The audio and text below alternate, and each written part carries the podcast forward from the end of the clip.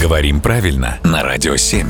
Владимир, привет. Доброе утро. Доброе утро. Знаете, часто бывает, коллеги, читаю что-нибудь, в том числе в интернете, или даже слушаю людей, когда они говорят, и, на мой взгляд, немножко странно звучит слово, э, точнее, сочетание слов «нежели чем». Ну, не так часто, наверное, в разговорной речи мы это услышим, но, тем не менее, люди, которые пытаются говорить красиво, литературным языком, могут прибегнуть к этому словосочетанию. Да, есть ли тут ошибка какая-то? Ошибка есть. А, вообще иногда опасность в том, что хочешь сказать красиво, а получается речевая ошибка.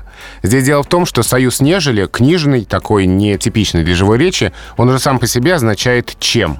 И получается, нежели чем, это чем-чем. Только одно чем книжное, а второе чем нейтральное. Получается, что это избыточность. Либо мы говорим нейтрально и говорим чем, либо если мы хотим книжное словечко вернуть, мы говорим нежели, но это тоже должно быть уместно. А вот сочетание нежели и чем, это уже просто ошибка. И, знаете, даже встречались варианты, когда, ну, сам знаю таких людей, которые говорили вместо нежели, ежели, имея в виду как раз смысл чем. То есть это вообще ошибка, да, получается? Да. Понятно, спасибо. То есть это, по сути, масло маслом. Ну, в общем-то, да, это избыточность. Это два слова с одним и тем же значением. Вот разобрались. Спасибо, Владимир, и сегодня мы стали более осведомленными, нежели вчера.